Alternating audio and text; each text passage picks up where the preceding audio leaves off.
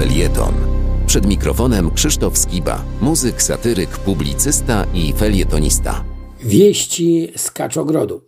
Wirus chyba rzeczywiście jest już w odwrocie, bo nastąpiło długo oczekiwane otwarcie ogródków przy restauracjach i pubach. Nagle wszyscy stajemy się ogrodnikami.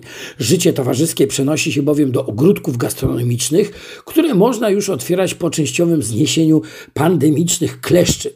Koniec z pospiesznym jedzeniem w samochodzie. No, niektóre knajpy otworzyły się już o północy z piątku na sobotę. Teraz, jak ktoś mówi, że idzie pokosić trawę do ogródka, no to wiadomo, że wróci nad ranem. Z tej radości pewna celebrytka w Warszawie zdjęła majtki, bo też chciała pokazać wszystkim swój ogródek. Skok do butelki. Z badań wynika, że równie niebezpieczne co sama pandemia okazało się ukrywanie przed nią.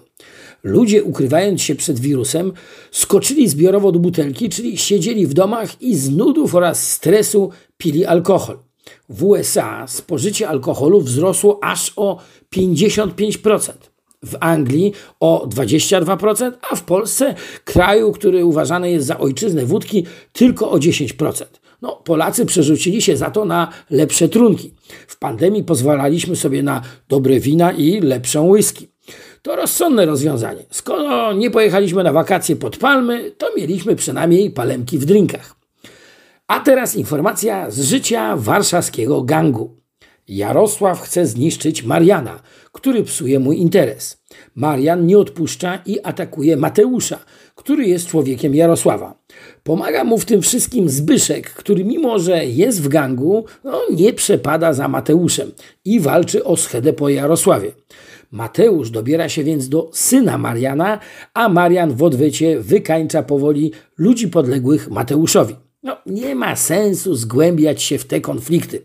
Wszystko o polskim życiu politycznym dowiecie się ze starych filmów gangsterskich, takich jak Chłopcy z Ferajny, Człowiek z blizną, Casino czy Życie Carlita. Te same metody, chwyty, tylko w tych amerykańskich filmach ładniejsi aktorzy. No, ważne jest, żeby nie puszczać farby w mediach. Podstawą każdej organizacji mafijnej jest zmowa milczenia, tak zwana omerta. Do gangsterskiego klanu dołączyła ostatnio lewica, która dopiero raczkuje w gangsterskim fachu, choć tradycje ma bardzo bogate. Wicemarszałek Senatu z lewicy Gabriela Morawska-Stanecka twierdzi, że lider gangu czarzasty dzwonił do niej i straszył ją, że ją odstrzeli, jeśli będzie kłapać dziobem w mediach. No, gdy minister kultury przydzielił artystom jakieś dotacje na przetrwanie w pandemii i zrobiła się chryja, bo się okazało, że e, najwięcej kasy dostali najbogatsi, oburzony Czazasty wygłosił pryncypialną opinię, że gdy słyszy o takich aferach, to żyga. No teraz może już spokojnie narzygać sam na siebie.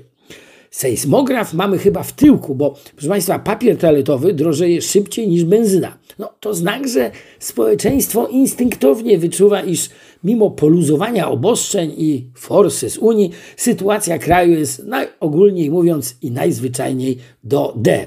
No ale głównym wydarzeniem tygodnia było jednak ogłoszenie przez liderów złajdaczonej prawicy nowego strategicznego programu dla Polski zwanego Nowym Ładem.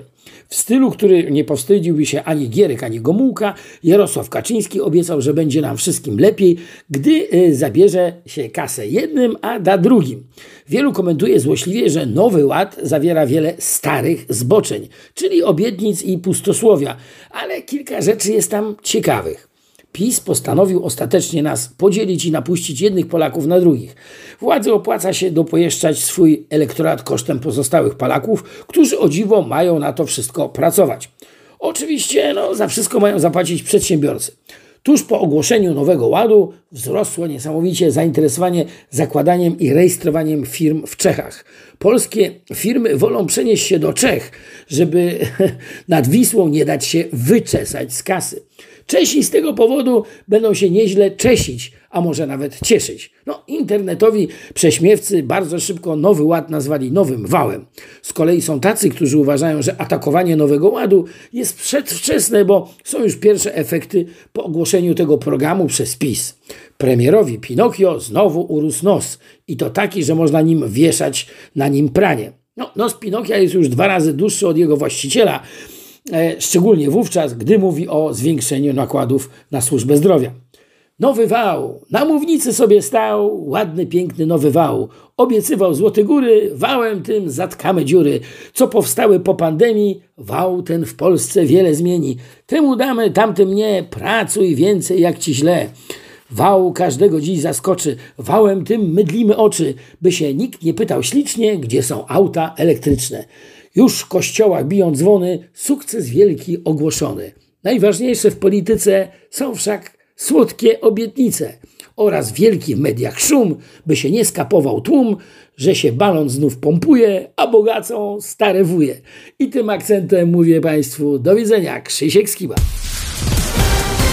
Na www.haloradio ukośnik SOS wspieraj niezależne Halo Radio, które mówi wszystko www.halo.radio ukośnik SOS.